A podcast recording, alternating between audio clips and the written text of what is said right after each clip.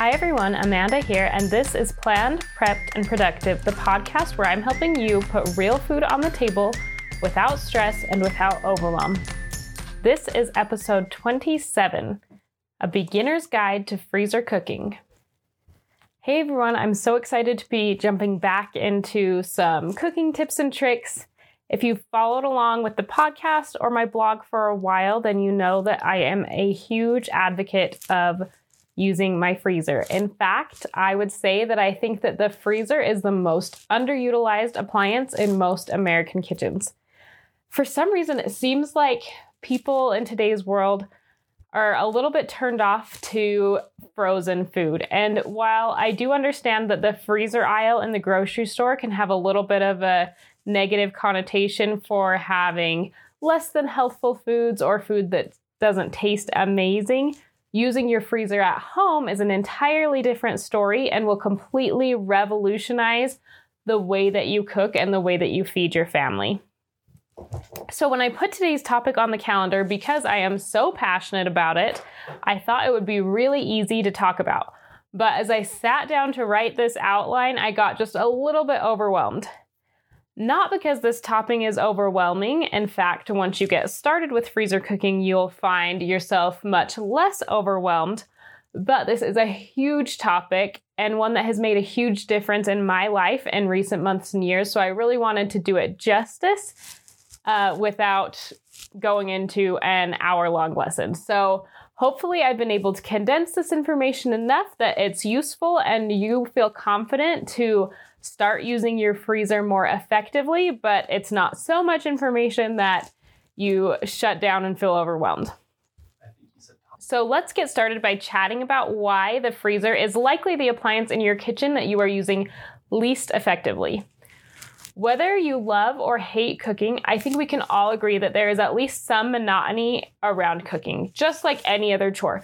The thing that is so monotonous about cooking is that you find yourself doing the same tasks day after day. It really kind of reminds me of the laundry that just when you get it done or feel like you've gotten on top of it, it's time to do it again. And it's just repeating itself meal after meal after meal. And that can get really frustrating, even if you sometimes enjoy the process.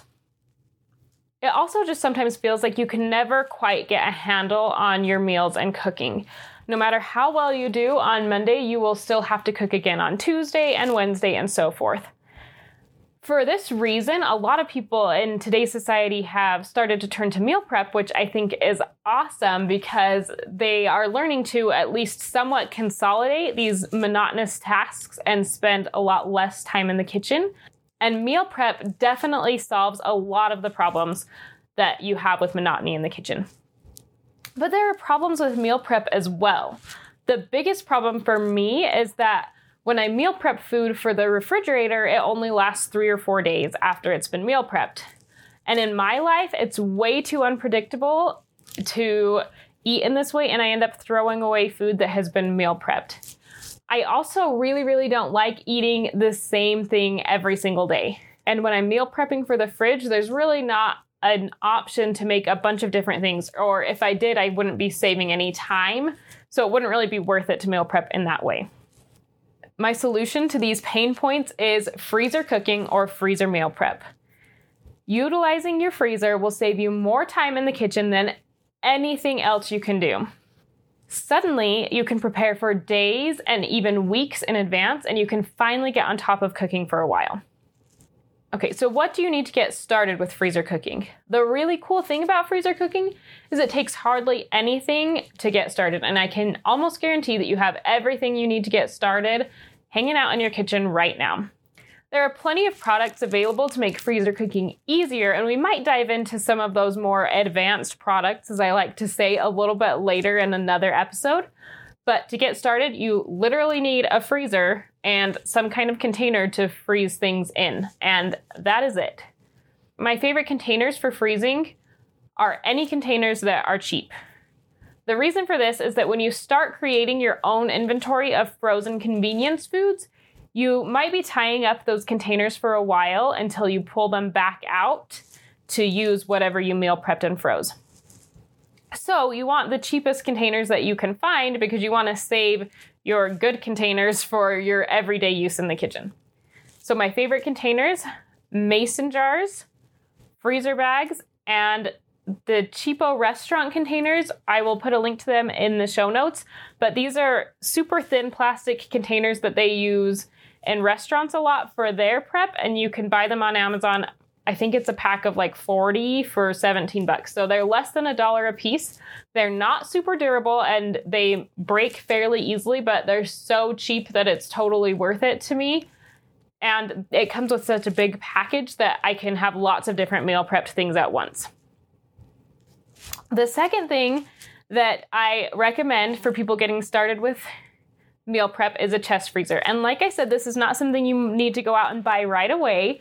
I would actually recommend that you start out using your regular freezer at first just to make sure that you can kind of get a handle on how to prep.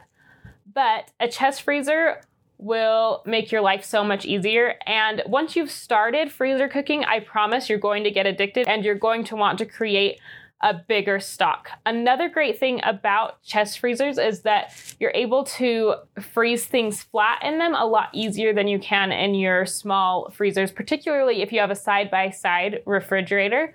So it just allows you a little bit more flexibility when it comes to meal prep. But like I said, you absolutely do not need to go out and buy that tomorrow. And when you do, you don't need anything fancy. We got our chest freezer at Best Buy for $150. It's not a very big one, but it was totally worth it. Some other things you might want to consider stocking up on as you start to delve into freezer meal prep is masking tape, which I say all the time. So I'm pretty sure you can afford that $3 masking tape and some fresh Sharpies for labeling. And possibly some organizing bins, especially if you use a chest freezer, so that you can keep all of that meal prepped separate and organized, and so that you are using your time effectively both storing the food and then using the food later because if it just stays stuck in the freezer, then all you've done is waste time. Okay, so what foods can you freeze? If you've been following along, I share a lot of tidbits here and there about things that I'm freezing. And to be honest, I feel like one of the biggest reasons that the freezer often goes unused is because people have no idea what you actually can freeze people assume that after food is cooked and has become leftovers that it has a few days of life in the refrigerator before it's gone forever, but that is simply not the case. When I'm trying to introduce people to freezer meal prep, I like to point them to the freezer aisle in their grocery store and remind them that if they can freeze it, you can freeze it. Sure, there might be a few cases where they're using special processes to freeze their food, I try to share my hacks for some of those situations as well, but honestly, the sky is the limit when it comes to stocking your freezer. In fact, I'm not even going to delve into what freezes well right now because almost everything freezes reasonably well with the right preparation. Instead, I'm going to go into the things that you shouldn't freeze. You can think of the rest of food as your playground to experiment with. So, here are the foods that don't freeze very well some veggies. So, a lot of veggies do great in the freezer, but others should absolutely never be frozen.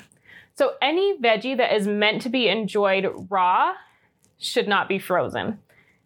Lettuce is the prime example. You can never eat lettuce that has been frozen. It's going to be soggy, mushy, slimy, and yucky. Other foods like bell peppers do freeze relatively well, but you will never be able to enjoy them like you would raw again. So you're not going to be able to dip those peppers in hummus or ranch after they've been in the freezer. The freezer causes food to soften a little bit, which is why you almost always want to be cooking anything that has been frozen. The next type of food that doesn't freeze very well is dairy. The texture of dairy products changes in the freezer. So I often freeze dairy products that are a part of a finished dish. So things like soups or cream cheese frosting, and they do okay. They might separate a little bit, but you're able to work them back together when you reheat. But if you want to enjoy your dairy products plain, it's probably best not to freeze them, with a few exceptions. Um, milk that you plan to use for cooking can be frozen.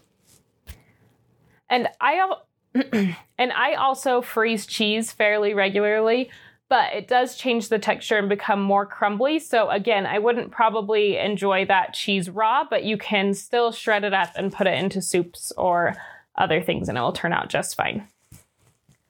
The next thing that doesn't do great in the freezer is uncooked potatoes. So while uncooked potatoes are not your best bet, I do have a method for pre cooking those potatoes. And once they've been pre cooked, you absolutely can and should freeze them. And in fact, they're one of my favorite things to keep in my freezer because potatoes are just a little bit time consuming to prepare. And I love having them on hand for a quick and easy breakfast. I've got a recipe that I just posted last week on my blog for freezer sweet potatoes if you want to see how this method works. And I will go ahead and drop that link in the show notes as well.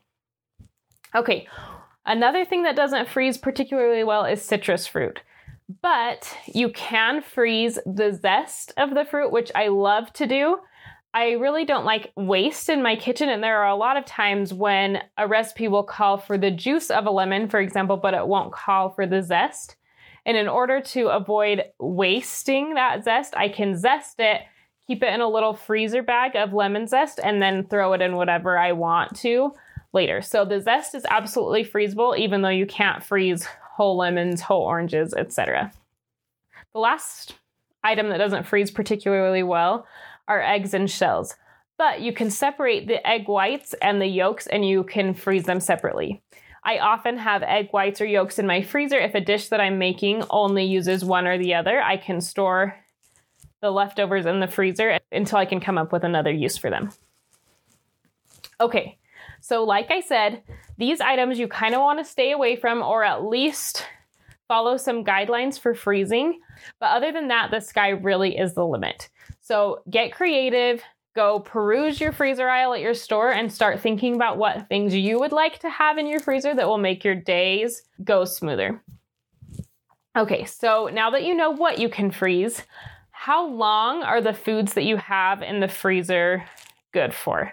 So, a good rule of thumb is two to three months. It's important to note that most of the foods in your freezer will stay safe for much longer. So, don't worry too much about food safety here if it's been a little bit longer, but the quality of the food will start to degrade after about three months.